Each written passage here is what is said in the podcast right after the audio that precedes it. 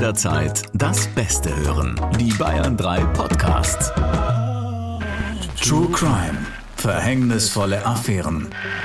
Im Hausmüll entdeckt sie benutzte Kondome. Offensichtlich wurde Caro letzte Nacht also nicht nur ausgeraubt. Für sie steht fest, die drei Jungs haben sie mit Drogen und Alkohol besinnungslos gemacht, um sie zu bestehlen und schließlich zu vergewaltigen. Strafverteidiger Dr. Alexander Stevens erzählt im Gespräch mit Bayern 3 Moderatorin Jacqueline Bell von seinen spannendsten Fällen.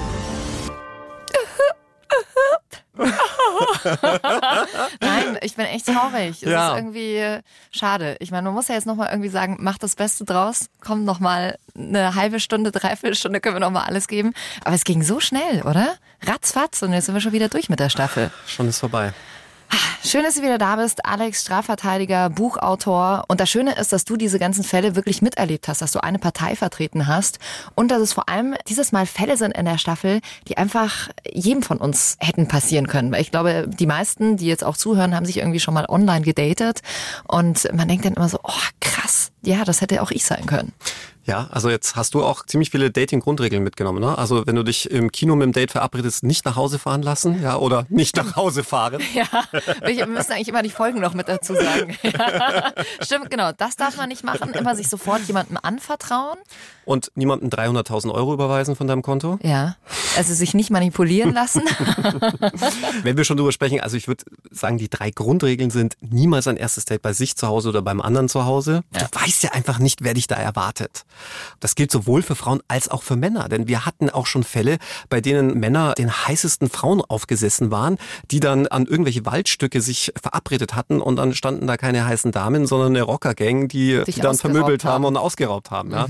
Und dann eine weitere Grundregel, bitte keine finanziellen Zuwendungen machen. Ja, also das kann einfach nicht sein, wenn dir jemand nach zwei Tagen Liebesromanze per Chat dann sagt, oh, er braucht dringend Geld, weil er was auch immer. Ja. Wie gesagt, wir alle, also ihr, die zuhört und wir sitzen außen und können sagen, meine Güte, also das ist doch glasklar. Ne? Aber wenn du immer selber in der Situation bist, dann ist es halt was anderes. Ja, und dritte Grundregel, gib jemandem Bescheid, mit wem du dich wo triffst. Ja, und derjenige, der sollte dann auch wirklich äh, Nicht deine Peter Nachricht, heißen. ja genau, deine Nachricht gelesen haben und nicht vier Tage später sagen, ach, du hast mir geschrieben, ich soll mich melden, falls er ist dein Freund Peter. Das können wir auch wirklich nach dieser Staffel drei verhängnisvolle Affären sagen. Du solltest dir einen neuen Peter suchen. Nichts gegen Peter, ich kenne ihn nicht, aber dieser Peter ist nicht der richtige für dich, Alex.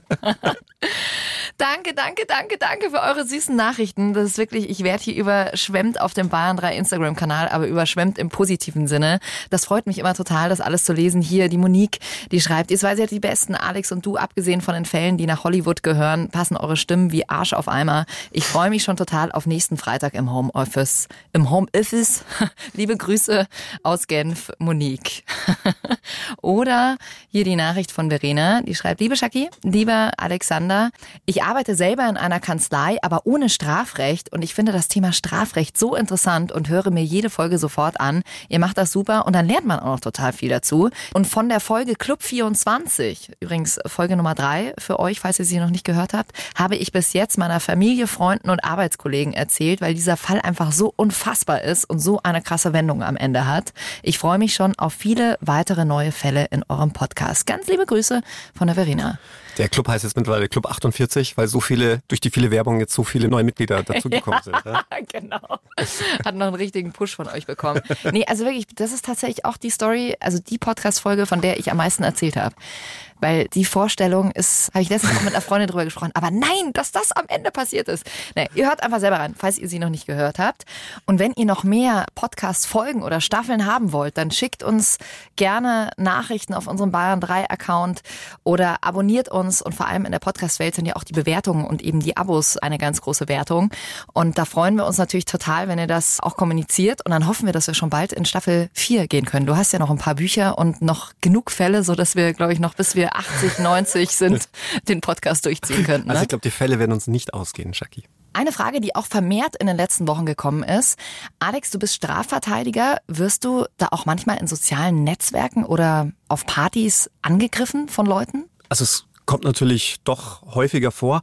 Aber ganz ehrlich, es lässt mich ziemlich kalt. Also zum einen ist es mir relativ egal, was die Leute über einen sagen. Und ich glaube, das muss dir auch egal sein, wenn du einen solchen Job machst. Ich glaube, Politikern geht's ja da nicht anders. Und auf der anderen Seite, es ist halt nun mal mein Job. Ja? Mhm. Also ich meine, es ist ja nicht so, dass ich mit dem befreundet bin. Und es ist ja auch nicht meine eigene Meinung, die ich da irgendwie kundtue, sondern ich mache halt einfach meinen Job. Und natürlich gibt es Fälle, die einen dann näher gehen. Es gibt Fälle, da hat man auch durchaus Mitleid mit dem Mandanten. Auch mit Mördern kann man Mitleid haben. Es gibt durchaus auch nachvollziehbare Gründe, warum etwas so eskaliert oder passiert. Ja. Mhm. Es ist ja nicht immer der grausame Sexualmord. Ich denke an Haustyrannenfälle. Ja. Eine Frau wird jahrelang von ihrem Mann misshandelt, schwer verletzt und dreht dann irgendwann mal durch und tötet ihn im Schlaf. Ja. Das kann man ein Stück weit nachvollziehen. ja. ja. Und zum anderen versuche ich ja auch immer klarzustellen, dass das jetzt nicht meine private Meinung ist, sondern einfach Tatsachen. Ich meine, jetzt aktuell bin ich zum Beispiel sehr stark dafür angegriffen worden, dass ich gesagt hatte in den sozialen Medien, dass das Urteil gegen Metzelder, den Fußballstar, wegen des Besitzes von kinderpornografischen Schriften vergleichsweise hart war. Ja, damit habe ich zum Ausdruck bringen wollen, dass in anderen Fällen, ja, in denen man nicht so prominent ist und man sich auch, muss man auch ehrlicherweise sagen, nicht so dumm verhält, in der Öffentlichkeit, wie es Metzelder getan hat, ja, diese Tat mhm. zu bestreiten am Anfang, obwohl ganz klar war, dass er im Besitz dieser pornografischen Dateien war, tatsächlich deutlich geringere Strafen ausgeurteilt werden. Das heißt doch nicht, dass ich das gut finde, dass der so eine milde Strafe bekommen hat, sondern ich sag nur, hier wurde einfach vergleichsweise hart geurteilt, sicherlich im Zusammenhang damit, dass er sich einfach wirklich schlecht verteidigt hat, ja, also indem er einfach nicht gesagt hat, was Sache ist, das muss man so klar sagen, ja, weil gerade wenn es um kinderpornografische Schriften geht, entweder man hat die oder man hat sie nicht. Ja, das ist schwarz oder weiß. Und das ist ja. auch nachweisbar. Und das ist einfach nachweisbar. Und die hatte er und dann hätte er von Anfang an einfach reinen Tisch machen müssen,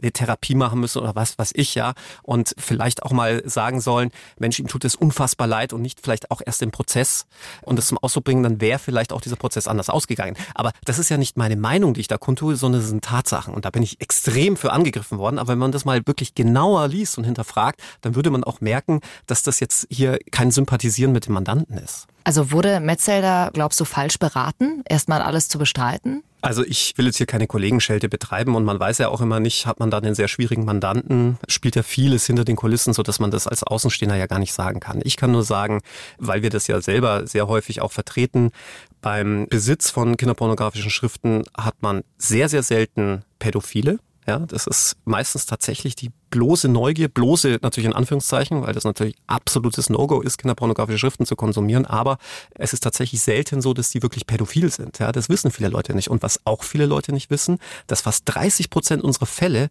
keine erwachsenen Täter sind, sondern Kinder und Jugendliche. Ja. Krass. Und das muss man eben auch erstmal wissen. Ja. Also von dem her ist es natürlich ein sehr zweischneidiges Schwert. Man muss da auch sehr aufpassen, wenn man sich in der Öffentlichkeit äußert. Aber um auf deine Frage zurückzukommen, es berührt mich nicht so sehr, weil es eben mein Job ist. Auch berufliche Angriffe, wenn du so willst. Ja, man greift mich ja nicht an, weil ich Alexander Stevens bin, sondern weil ich der Anwalt Alexander Stevens bin. Und damit kann ich dann schon leben. Weil du gerade gesagt hast, bei Metzelder wurde das deiner Meinung nach ein bisschen zu hart bestraft, weil er in der Öffentlichkeit steht. Welche Rolle spielt denn da so ein öffentlicher Druck? der spielt eine immense Rolle, denn Richter sind von diesem Druck nicht frei. Und nochmal, mit ziemlich hart meine ich nicht, dass das Urteil ungerecht wäre oder so, ja, sondern es ist einfach im Vergleich zu anderen Fällen, die man vergleichbare Fälle hat, einfach extrem hoch ausgefallen. Und ich glaube schon, dass da dieser sogenannte Promi-Malus eine erhebliche Rolle gespielt hat, weil er so in der Öffentlichkeit stand, weil es damit so öffentlich wurde und weil sich die Boulevardmedien natürlich auch sehr auf diesen Fall gestürzt haben. Mhm. Und man sich dann diesem Druck kaum entziehen kann. Und man hat es ja dann auch gemerkt, obwohl er ein vergleichsweise hartes Urteil bekommen hat, waren ja die Medien immer noch nicht damit zufrieden. Da kann man natürlich drüber streiten, ob das jetzt ein richtiges Urteil ist oder nicht. Umgekehrt muss man halt auch sagen, es muss immer auch Luft nach oben geben bei so Urteilen. Viele fragen sich ja, wieso hat er jetzt nur 13 Jahre statt 15 Jahre bekommen, wenn doch das Gesetz 15 Jahre vorsieht. Aber die 15 Jahre gibt's ja immer nur für den denkbar schwersten Fall. Das heißt, wenn ich einen Menschen umbringe, gibt's 15 Jahre. Aber was gibt's denn, wenn ich 30 Menschen umbringe? Ja, es muss doch noch irgendwie eine Luft nach oben geben. Deswegen gibt's zum Beispiel beim Mord, da hatten wir in der letzten Folge drüber gesprochen, die Feststellung der besonderen Schwere der Schuld, damit man das nochmal zum Ausdruck bringen kann. Und bei den anderen Delikten, wie zum Beispiel auch bei Kinderpornografie, dass wenn man 20 Bilder hat, halt jetzt wie im Fall von Metzelder acht Monate Freiheitsstrafe bekommt, damit jemand, der 10 Millionen Bilder hat, halt fünf Jahre bekommen kann. Mhm. Also ihr merkt schon, wir wollen diese Folge auf jeden Fall sehr lange ziehen, bis wir jetzt zu unserem Fall kommen. Wir wollen nicht, dass es aufhört. Diese Folge dauert heute vier Stunden lang. Also, dann äh, steigen wir mal ein in unseren heutigen Fall. Ihr wisst ja wie immer, wir haben natürlich die Namen verändert, die Geschichte ist sinngemäß wiedergegeben. Und für alle, die auf Gewalt oder auf Sex ja in der Nacht vielleicht nicht mehr schlafen können, wenn ihr solche Geschichten gehört habt, dann hört ihr jetzt einen anderen Podcast und sonst hört ihr weiter. Wir legen los mit unserem Teil 1 der Geschichte. Ahmed ist gerade 18 Jahre alt geworden, als er auf einer Dating-Plattform auf Caro trifft.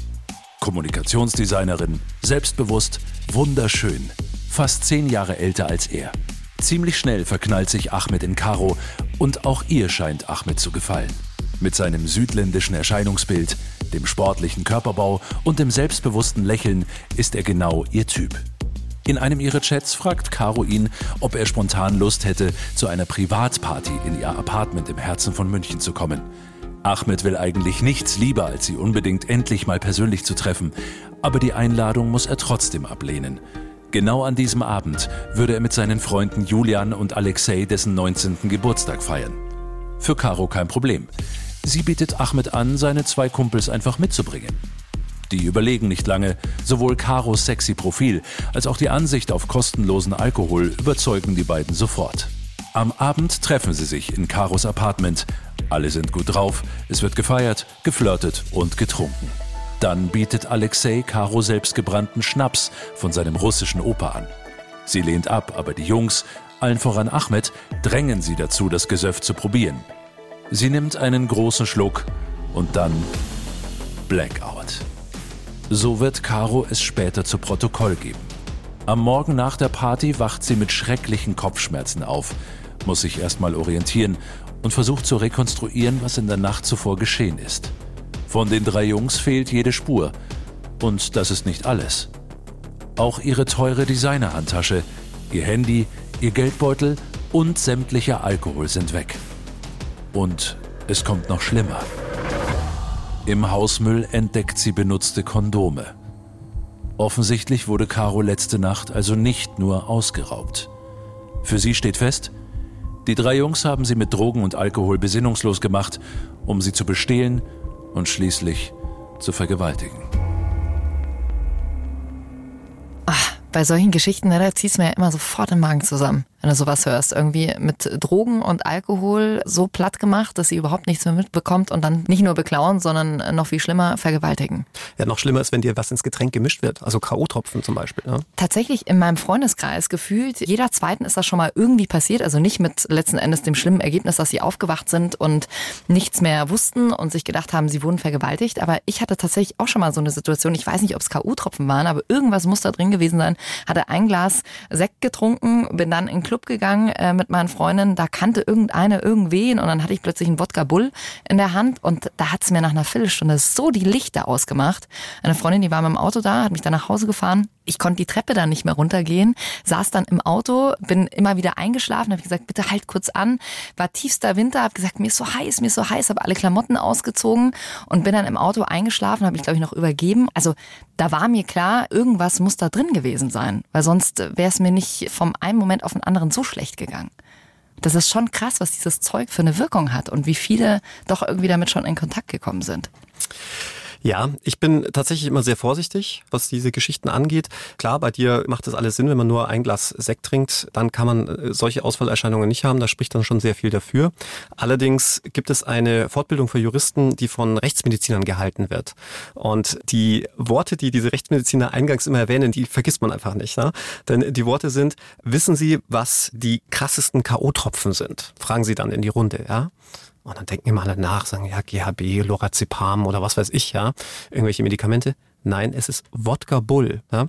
Wenn man nämlich extrem viel Wodka Bull trinkt, hat man dieselben Ausfallerscheinungen, als wenn man K.O.-Tropfen nimmt. Und deswegen muss man tatsächlich auch immer ein bisschen vorsichtig sein und auch im Umfeld fragen, was hat denn derjenige, der behauptet, K.O.-Tropfen verabreicht bekommen zu haben, denn äh, sonst noch so konsumiert? Denn sonst ist man schnell in einem gewissen Verdacht drinnen. Das Problem erhärtet sich vor allem dann, wenn man erst viel später sich an die Polizei wendet. Denn gerade diese sogenannten K.O.-Tropfen sind meistens nur 24 bis 48 Stunden im Blut nachweisbar, dann sind sie weg, dann sind mhm. sie abgebaut, metabolisiert.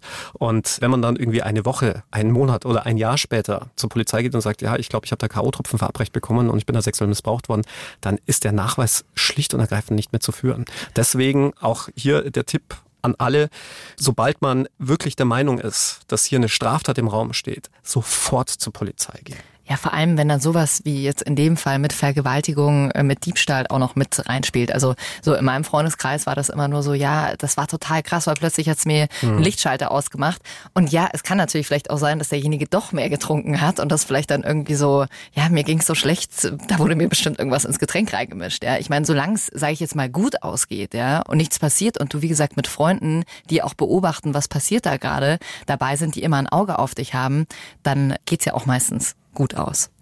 Jetzt in dem Fall denkt man als erstes, okay, Geschichte gehört, irgendwie klarer Fall, oder? Ja, ja du merkst, ich stocke schon etwas. Denn mein Mandant hatte mir gesagt, also das sei alles einvernehmlich gewesen. Und natürlich muss man dann auch wieder aufpassen, wenn man sehr, sehr viel Alkohol trinkt ja, oder auch Medikamente tatsächlich im Spiel gewesen sein sollten, dann ist natürlich Sex nicht mehr einvernehmlich, auch wenn er vielleicht einvernehmlich anmutet, weil dein Gegenpart irgendwie gar nichts mehr macht oder nur noch eingeschränkt, ich sage jetzt mal bei Sinnen ist. Das ist natürlich auch eine Straftat. Das ist dann keine Vergewaltigung im juristischen Sinne, sondern da spricht man dann von sexuellen Missbrauch widerstandsunfähiger. Das heißt, wenn ich mit jemandem Sex habe, der in seinen Willen einfach so weit geschwächt ist, dass er nicht mehr selbst Herr seiner Sinne ist, dann spricht man ihm auch die Einwilligungsfähigkeit ab in den Sex und sagt, nee, solche Leute müssen geschützt werden. Ein solcher Geschlechtsverkehr ist strafbar. Und in dem Fall war die Polizei ja auch der Meinung, dass die Jungs schuldig sind.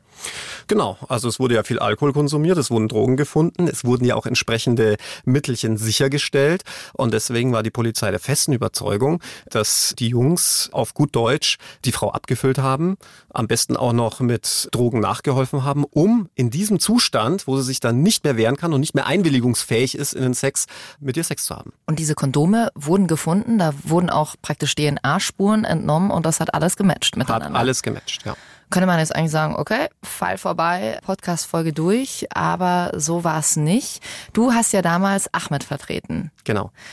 Der hat dir ja was ganz anderes erzählt von dem Abend. Ja, also Ahmed sagte, er sei alles andere als die treibende Kraft gewesen, sondern vielmehr sein Counterpart, nämlich die Frau. Die habe dann letztlich angefangen, Ahmed anzumachen, ihn auszuziehen, mit ihm Sex zu haben und nicht nur mit ihm, sondern auch mit den anderen Jungs.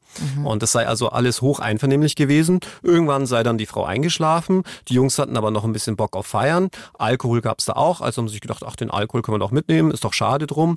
Haben dann noch nach irgendeiner Tasche gesucht, nach irgendeinem Behältnis, wo sie den reingeben können und seien dann so von dannen gezogen. So die Geschichte von Ahmed. Und in deinem Buch habe ich auch gelesen, er hat sowas gesagt wie, ja, die Luxusschlampe, ähm, hat das so gewollt oder irgendwie sowas? Ja, das war halt so sein geflügeltes Wort für die Frau. Also sehr abwertend, aber weil sie wohl doch ein gewisses Fable für teure Handtaschen gehabt haben muss. Ganz ehrlich, wenn ein Typ schon so über eine Frau redet und sowas sagt, ja, die Luxusschlampe hat's gebraucht, also da habe ich mir mein Bild ja schon gebildet. Klar, ja. Vielleicht muss man dazu sagen, es sind ja alles so Teenager-Alter Jungs, ja. Zwar schon erwachsen, formal juristisch erwachsen, aber halt doch noch sehr zurückgeblieben. Also, wir haben uns jetzt alle unser Bild schon gemacht und haben natürlich wieder schön unsere Vorurteile im Kopf, aber wie wir ja schon von deinen Fällen wissen, ist es dann doch immer ein bisschen anders. Also, wir haben vorhin ja schon gesagt, die Polizei war sich ganz sicher, die Jungs sind schuldig, sie haben die benutzten Kondome gefunden und sie haben auch Drogen und Alkohol im Blut von Caro gefunden. Genau. Und dann steht für die Polizei fest, wenn jemand mit Drogen und mit Alkohol abgefüllt wird, dann weiß man, dass man in diesem Zustand nicht mehr mit derjenigen Person Sex haben darf, weil sie einfach nicht mehr in der Lage ist, selbst autonom zu entscheiden, ob sie das will oder nicht. Und das ist einfach nur mal ein sexueller Missbrauch widerstandsunfähiger. Und die ganze Geschichte drumherum haben die als bloße Schutzbehauptung abgetan. Ja, dass die Jungs da irgendwie gesagt haben, ja, die sei da voll bei der Sache gewesen und so. Mhm. War für die halt einfach unglaubwürdig. Und ein wichtiges Detail haben wir euch noch gar nicht verraten. Die Polizei hat ja auch die Designertasche von Caro tatsächlich bei Ahmed gefunden. Ja, vielleicht sollte man noch dazu sagen, sie hat nicht nur eine dieser Designertaschen gefunden, sondern gleich 30 Stück. Also es scheint eine ganze Masche gewesen zu sein. Jedenfalls hat Caro dann diese Designertasche als die ihre identifiziert. Allerdings war die leer. Also es war weder ein Geldbeutel drinnen, noch ihr Handy. Zusammenfassend kann man wirklich sagen, es spricht alles gegen Ahmed. Also würde nicht jetzt noch irgendetwas passieren, kann ich dir versichern, kassiert Ahmed dafür acht Jahre Knast. Na dann hören wir doch mal rein, wie sich die Geschichte am Ende auflöst. Wenige Tage später kommt es zu einer ungeahnten Wendung. Ahmeds Mutter taucht plötzlich bei der Polizei auf. Sie knallt den Beamten eine Designerhandtasche auf den Tisch. Gefunden hat sie die Tasche unter einem Haufen Klamotten in einem Winkel von Ahmeds Zimmer. In der Tasche sind nicht nur diverse Schnapsflaschen, auch Karos Geldbeutel und ihr Handy sind drin. Ganz eindeutig ihre Tasche. Offensichtlich hatte sie vor einigen Tagen versehentlich die falsche als die ihre identifiziert. Die richtige Tasche fördert auch noch ein paar weitere Details zutage. Nicht nur eine fast leere Packung Kondome und etwas Marihuana ist drin, sondern auch das bisher unauffindbare Handy von Ahmeds Kumpel Julian. Ahmeds Mutter schnappt sich das Smartphone, öffnet eine Videodatei und zeigt sie den Beamten. Der Film liefert schließlich den eindeutigen Beweis dafür, was an dem Abend passiert ist. Zu sehen sind Caro und Ahmed beim Sex. Sie sitzt auf ihm, ganz offensichtlich weder widerwillig noch auch nur ansatzweise weggetreten. Im Gegenteil, Caro ruft sogar laut und deutlich, Danach bist du dran, Alexei. Ahmed hat die Wahrheit gesagt. Noch am selben Tag werden alle drei Jungs aus dem Gefängnis entlassen. Ja, also wie gesagt, bei deinen Fällen, Alex, weiß man, es geht meistens immer ein bisschen anders aus, als man das am Anfang denkt. Aber das hätte ich irgendwie nicht gedacht. Also gilt natürlich jetzt nicht für alle Fälle, ja, nicht, dass der Zuhörer denkt, Mann, die haben ja ein spannendes Leben. Aber man muss schon sagen, es gibt halt hin und wieder diese Wendungen und das macht das auch dann nochmal deutlich spannender, den Job. Also erstmal für Ahmed kann er ja froh sein, dass er eine Mama hat, die ihn nicht sozusagen schon abgeschrieben hat, sondern da nochmal akribisch gesucht hat und diese Tasche gefunden hat.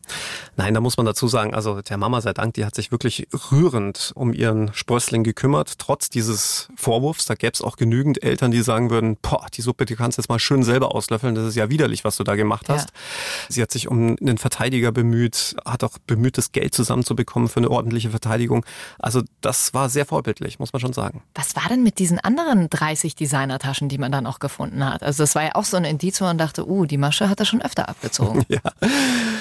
Ja, da hatte ich aber schon so eine dunkle Vorahnung, weil man kennt ja so ein bisschen aus dem Urlaub, wenn man in den Süden fährt, dass es da durchaus die eine oder andere Designertasche zu einem Schnäppchenpreis gibt und man dann wohl davon ausgehen muss, dass sie dann nicht so ganz echt ist. Und so war es dann auch.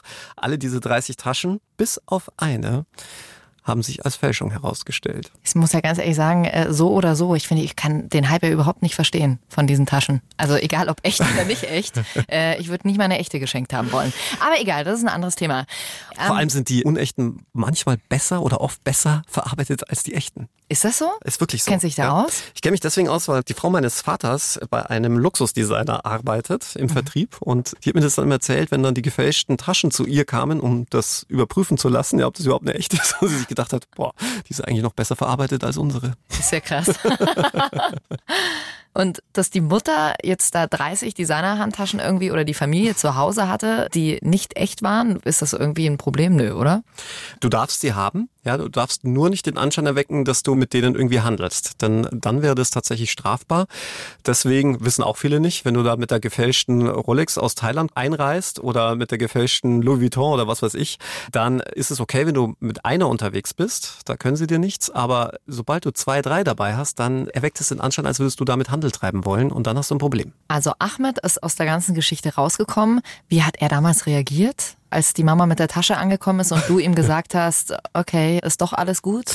Der, der wusste ja von nichts. Ja. Man muss dazu sagen, der sitzt in Urhaft und während du in Urhaft sitzt, bist du ja von der Außenwelt völlig abgekapselt und abgeschottet. Ja. Dein einziger Kontakt, den du hast, gerade in der Urhaft, ist eigentlich zu deinem Anwalt, vor allem wenn auch die Familienangehörigen da irgendwie, ich sage jetzt mal, mit ins Fahrwasser gezogen werden. Also sprich, hier herrscht ein absolutes Kontaktverbot zu den anderen mutmaßlichen Mittätern, aber auch vorerst mal zur Familie, weil man ja bei denen denen durchsucht hatte und nicht sicher war, ob die nicht vielleicht sogar Mittäter sind, ob das da auch mit den Taschen irgendwie die kriminelle Bande war oder wie auch immer. Das heißt, Ahmed wusste erstmal gar nichts, ja. Und die Mutter kam dann zu mir in die Kanzlei, zeigte mir dieses Handy und ja, haben uns dann angeguckt, was drauf zu sehen war. Und dann war das ein Anruf bei der Staatsanwältin. Ich bin dann auch sofort zur Staatsanwaltschaft hin und die hat es dann so ein bisschen ungläubig angeguckt, ja, so nach dem Motto, oh, was habt ihr da jetzt irgendwie da hingefälscht oder ist das irgendwie eine Fotomontage oder sonst was? Konnte es also überhaupt nicht glauben. Und nach mehrmaligen Hinsehens und natürlich auch nach einer forensischen Auswertung durch die Polizei, was dann auch natürlich noch mal ein paar Tage in Anspruch genommen hat, stand fest, Caro war nicht widerstandsunfähig, also sie war jetzt nicht in ihren geistigen Sinnen irgendwie eingeschränkt, sondern ganz im Gegenteil, sie konnte ganz klar sich artikulieren, konnte auch ganz klar sagen, mit dir will ich jetzt auch noch Sex haben, du bist auch noch dran, Ahmed, ja. Also von wegen widerstandsunfähig und das ist ganz normaler, naja, vielleicht nicht normaler, aber zumindest einvernehmlicher Geschlechtsverkehr war. Ist ja Wahnsinn, was du dir auch immer alles anschauen musst. Ja, das Video habe ich immer noch bei mir zu Hause. Äh, nicht zu Hause. in der Kanzlei. Das hast du nicht verraten. Nein, es klingt immer so, ne? Es klingt schon fast ein bisschen frivol. Nein, wir sind ja verpflichtet, zehn Jahre lang sämtliches Material aufzubewahren und natürlich auch diese Videoaufnahme. Also heißt zehn Jahre und dann wird das gelöscht, wie bei, genau, bei das Steuer wird dann genau, das Unterlagen ist aus, auch, muss das genau, es bei den Steuerunterlagen. Wir sind einfach verpflichtet, diese Unterlagen zehn Jahre aufzubewahren und dann werden die regelmäßig gelöscht. Aber jetzt nochmal ganz kurz, dieser Vergewaltigungsvorwurf konnte somit entkräftet werden, aber trotzdem war die Tasche ja bei Ahmed. Also beklaut hat er Caro ja so oder so. Ja, aber da fand ich seine Einlassung, ob es jetzt eine Schutzbehauptung war oder nicht, man weiß es nicht, aber ich fand sie gar nicht mal so schlecht, ja. Ahmed meinte, nachdem die so viele dieser teuren Taschen zu Hause hatten, hatte die so mehr oder weniger so als Einkaufstasche missinterpretiert. Ja, seine Mutter würde nämlich auch immer mit dieser Tasche zum Einkaufen gehen und hat also diesen Wert völlig verkannt. Man konnte ihm nicht das Gegenteil nachweisen und damit war es eine geringwertige Sache aus seiner Sicht und es kommt ja, wie unser Zuhörer ja mittlerweile weiß, ja auf die subjektive Sicht an. Also Unwissenheit schützt vor Strafe nicht, stimmt ja nicht so ganz, sondern du musst schon wissen und wollen, was du da machst. Und in dem Fall konnte Ahmed einigermaßen glaubhaft versichern, dass ihm dieser Wert der Tasche nicht bewusst war, weil eben die Mama zu Hause so viele dieser Taschen hatte. Und dann hat man das Verfahren, was das angeht, eingestellt. Vielleicht aber auch, weil man echt ein schlechtes Gewissen seitens der Justiz hatte, dass man den armen Ahmed da so viele Tage in Urhaft genommen hatte, obwohl er unschuldig war. Also heißt, ich müsste jetzt unten einfach nur in den Porsche einsteigen und sagen, ich habe gedacht, das wäre wär ein äh, Schernau. Ein Auto, das uns allen gehört. Das, das Ob man dir jetzt das nicht. abnehmen würde, weiß ich nicht. Aber wenn du 30 Porsche zu Hause hast, Ja, das nicht. dann schon. Okay, verstehe. Alex, weißt du denn, was Caro damals, sage ich mal, dazu bewegt hat, da so eine Falschaussage zu machen? Ja, ich kann da nur mutmaßen. Ja. Also aus meiner Sicht war es ein Stück weit Rache. Die wird halt morgens aufgewacht sein, mitbekommen haben, boah, sie ist auch noch beklaut worden. Was für dreiste Lüstlinge. Ja, zuerst haben sie hier guten Sex mit ihr und dann beklauen sie sie auch noch. Natürlich, Caro meinte, oh ja gut, sie könne sich da jetzt nicht mehr erinnern. Und der Rechtsmediziner hatte dann auch noch attestiert, dass es schon so sein kann, dass man so eine Art Bolus dann bekommt. Ja, also dass der Alkohol, wenn er dann so richtig anflutet, zusammen mit den Drogen, dass es dann einen Punkt gibt, wo es einem wirklich sprichwörtlich die Lichter ausschaltet. Ja, aber das war halt nicht zu dem Zeitpunkt, wo sie Sex hatten. Der war halt noch einvernehmlich, sondern Caro ist halt nach dem Sex irgendwann mal eingeschlafen. Und deswegen konnte man im Nachhinein natürlich jetzt nicht sagen, war es jetzt Rache, dass sie denen eins reinwürgen wollte. Ich würde mal sagen, kann man auch vielleicht ein Stück weit nachvollziehen, ja, wenn du da auch noch so dreist beklaut wirst. Oder war es tatsächlich so, dass sie dann danach den berühmt-berüchtigten Filmriss hatte und einfach nicht mehr wusste, was passiert war? Ja? Aber im Strafrecht gilt das sogenannte Koinzidenzprinzip. Das heißt, eine Tat ist nur dann strafbar, wenn man zu dem Zeitpunkt, in dem man die Tat begeht, eine Straftat begeht. Also sprich, das Wissen und Wollen, der Vorsatz, ja, muss zu dem Zeitpunkt vorhanden sein, wo die Tat begangen wird. Und zu diesem Zeitpunkt gab es keinen Vorsatz. Denn da war die noch her ihrer Sinne, wie ja das Video Gott sei Dank belegen konnte. Ich kann dir aber auch eins sagen, Jackie, hätte es dieses Video nicht gegeben, die wären sowas von weggesperrt worden. Ja, krass. Aber trotzdem ist mir nochmal ganz wichtig, dass es ein absoluter Sonderfall ist. Also es ist Nochmal ganz wichtig zu betonen, dass es ganz viele Vergewaltigungsopfer gibt, die sich nicht trauen, sich jemandem anzuvertrauen, die Angst haben, die sich vielleicht auch schämen, obwohl sie sich selber überhaupt nicht dafür schämen müssen, sondern der Täter. Deswegen soll hier kein falscher Eindruck entstehen, dass wir irgendwie sagen, ach, jetzt hat die sich da irgendwas ausgedacht. Das ist bestimmt bei fast allen Fällen so. Definitiv nicht. Das ist wirklich ein Einzelfall, ein Sonderfall. In dem Fall weiß man es einfach nicht, wie es wirklich war. Es können beide Möglichkeiten eine Rolle gespielt haben. Deswegen wurde ja auch kein Verfahren gegen Caro eingeleitet, muss man ja auch dazu sagen. Sie ist ja nicht verurteilt worden und auch nicht angeklagt worden.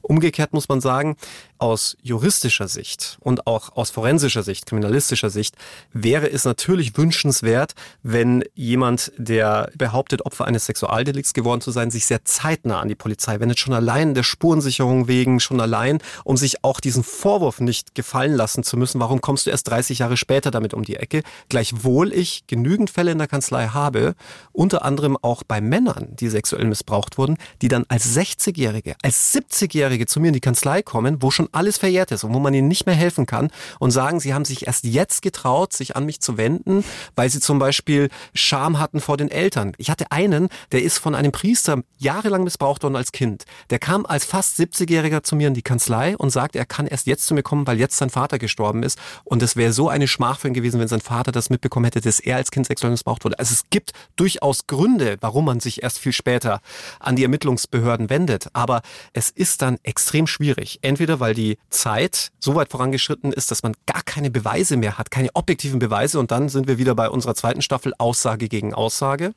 Oder aber weil die Sache dann verjährt ist. Ach, das ist so furchtbar, sowas zu hören, dass Opfer letzten Endes sich nicht trauen, irgendwas zu sagen. Wenn ihr da jemanden kennt oder wenn ihr sowas selber in irgendeiner Art erlebt habt, vertraut euch jemanden an. Es gibt auch Organisationen wie dem Reißen Ring, kennt ihr bestimmt, die ja euch in solchen Situationen betreuen. Und da könnt ihr auch einfach nur mal anrufen und euch einfach nur telefonisch beraten lassen. Geht den Schritt oder nehmt denjenigen an der Hand, dem das vielleicht passiert ist. Du hast gerade eben gesagt, Caro hat keine Strafe bekommen. Über jemanden Falschaussagen zu verbreiten, zieht keine Strafe nach sich? Naja, wie gesagt, man konnte ihr nicht das Gegenteil nachweisen. Man konnte ihr nicht mhm. nachweisen, dass sie das bewusst gemacht hatte, weil sie denen eins reinwirken wollte. Klar, der Verdacht liegt ein Stück weit nahe. Aber aufgrund dieses rechtsmedizinischen Gutachtens, der da sagte, der Alkohol in Verbindung mit Drogen kann an einem Punkt so anfluten, dass der wie ein Bolus wirkt. Ja, so als hätte man da eine Spritze Heroin gespritzt bekommen oder ähnliches. Und dass daraus dann eine Amnesie folgt, also der berühmt-berüchtigte Filmriss, und sie sich deswegen nicht mehr erinnern konnte, das konnte man ihr schlicht und ergreifend nicht nachweisen. Kann auch wirklich so gewesen sein, ja. Und Caro wollte denen gar nichts Böses und hat es dann sich falsch im Kopf zusammengereimt. Deswegen kommen wir ja auch in der Juristerei zu diesen doch sehr hohen Prozentzahlen an falschen Verdächtigungen. Denn es heißt ja ganz oft, ja, die Zahl falscher Verdächtigungen sei sehr gering, aber bei Sexualdelikten ist sie faktisch tatsächlich sehr hoch und liegt zwischen 20 und 50 Prozent, je nach Forschungsergebnis. Aber das liegt jetzt mitnichten daran, dass wir lauter Frauen hätten, die Leute bewusst falsch bezichtigen, sondern genau bei solchen Fällen, wo Alkohol zum Beispiel mhm. im Spiel ist, ja, falsche Erinnerungen, Suggestion bei den Kindern. Wir haben auch schon drüber gesprochen, ja, dass Kindern auch etwas eingeredet wird. Deswegen kommt man zu diesen hohen Fällen und deswegen muss man auch so extrem vorsichtig sein bei den Sexualdelikten, vor allem dann, wenn es keine Beweise gibt. Also sprich, wenn Aussage gegen Aussage steht, weil es dann extrem schwierig ist, wem man glauben soll. Alex, das war's. Unser grande Finale, unsere oh letzte Folge hier in der dritten Staffel. Dabei wären doch so viele Fälle in dem Buch gewesen. Ja, ich habe auch irgendwie so, ich habe so ein Gefühl, wir werden wiederkommen. ich bin gespannt. Ja. Hey, danke, danke, danke, Alex, dass du diese ganzen Fälle mit uns geteilt hast und dass du uns immer so einen Einblick in deine Arbeit gibst. Äh, man geht irgendwie auf der einen Seite schockiert raus, auf der anderen Seite denkt man sich, krass, ich habe wirklich was gelernt. Hat wirklich sehr, sehr, sehr viel Spaß gemacht. Du kann ich nur zurückgeben, Jackie, und ich hoffe sehr, dass wir uns bald wiedersehen. Und wenn ihr das auch wollt, wenn ihr sagt, ja, wir brauchen True Crime, die Staffel Nummer 4, teilt den Podcast gerne mit euren Freunden, abonniert uns, folgt uns, äh, schreibt uns Bewertungen auf dem Bayern 3 Instagram-Kanal. Und äh, falls ihr Staffel 1 und 2 noch nicht gehört habt, dann hört doch da auch gerne mal rein. Dann habt ihr da sozusagen noch ein bisschen Futter, bis wir wieder zurück sind. Und Vielen, vielen Dank an euch, dass ihr dabei wart für eure Fragen, dass wir diesen Podcast hier zusammen miteinander gestaltet haben und wir freuen uns schon sehr auf mhm. die nächste Staffel. Sie kommt ganz bestimmt. Ich hoffe. Ich will vor allem, dass dann unsere Staffel heißt True Crime, es gibt nichts, was es nicht gibt. Das werde ich hier durchsetzen. Oder True Crime und am Schluss wird geheiratet. Ja, genau. Bitte nur Fälle mit Happy End. Nein, nein, nein, nein, nein. danke, Alex. Danke euch. Macht's gut. Ciao. Verhängnisvolle Affären. Mehr packende Podcasts auf bayern3.de.